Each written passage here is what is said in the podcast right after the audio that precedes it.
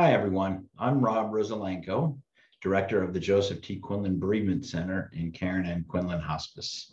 And I want to welcome you to Grief Matters Conversations about Life and Death. No subject is off limits and no topic is taboo. I want to invite you to send in your questions about anything end of life, dying, death, and grief. So today we're going to talk about what's known as disenfranchised grief. It's something that you may or may not have heard about before. So let's first talk about what um, disenfranchised grief means. So it's defined as grieving a death that's usually deemed unacceptable by society standards. So, what does that really mean? I mean, it seems pretty general. Well, was a loved one murdered? Did a loved one commit suicide? Did a family or friend uh, die of an accidental drug overdose?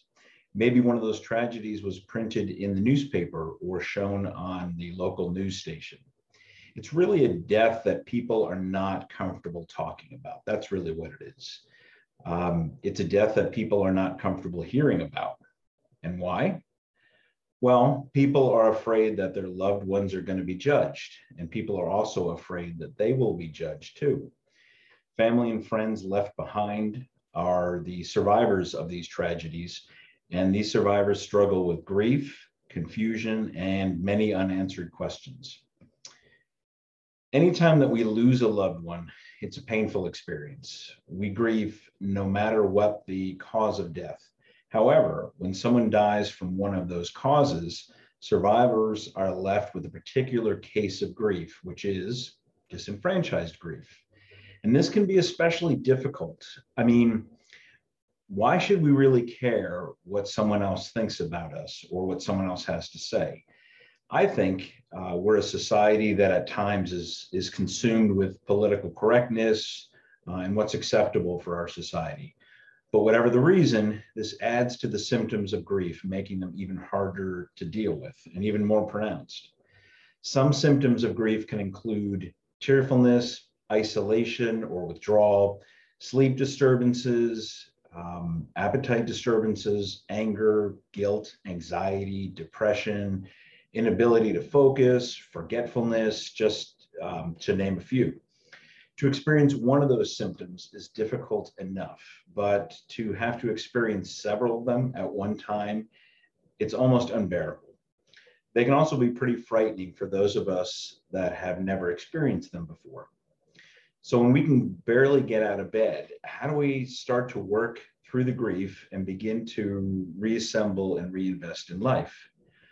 Well, the first step is talk about it.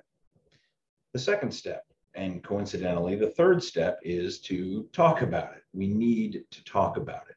We need to talk about our loved one. We need to talk about how our loved one died. And we need to talk about how we're feeling. We need to talk to family members, to friends, to a professional, if necessary, to a counselor. We may sense that our family members or friends are uncomfortable when we approach them about it. So if this happens, don't give up. Don't give up they may be afraid of their own feelings because remember, as a society, we're not real comfortable talking about grief. They may be unsure how to respond to what we're saying. And they may be afraid that they're going to say the wrong thing. So if you feel that you can't share what you're feeling with your family members or friends, you can always call a counselor.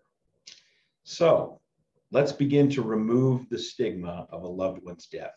Let's try to remove the judgments It doesn't matter what the cause of death was. Your loved one deserves to be talked about and to be remembered. And you deserve to talk about how your life has affected you. If you'd like more information on disenfranchised grief in particular, or any grief issues, including options for counseling, please feel free to call us at the Joseph T. Quinlan Bereavement Center at 973 948 2283 or you can contact us through the Karen Ann Quinlan hospice.org slash grief dash matters dash podcast website and reach us through that website. So I look forward to speaking with you again soon. Take care of yourself.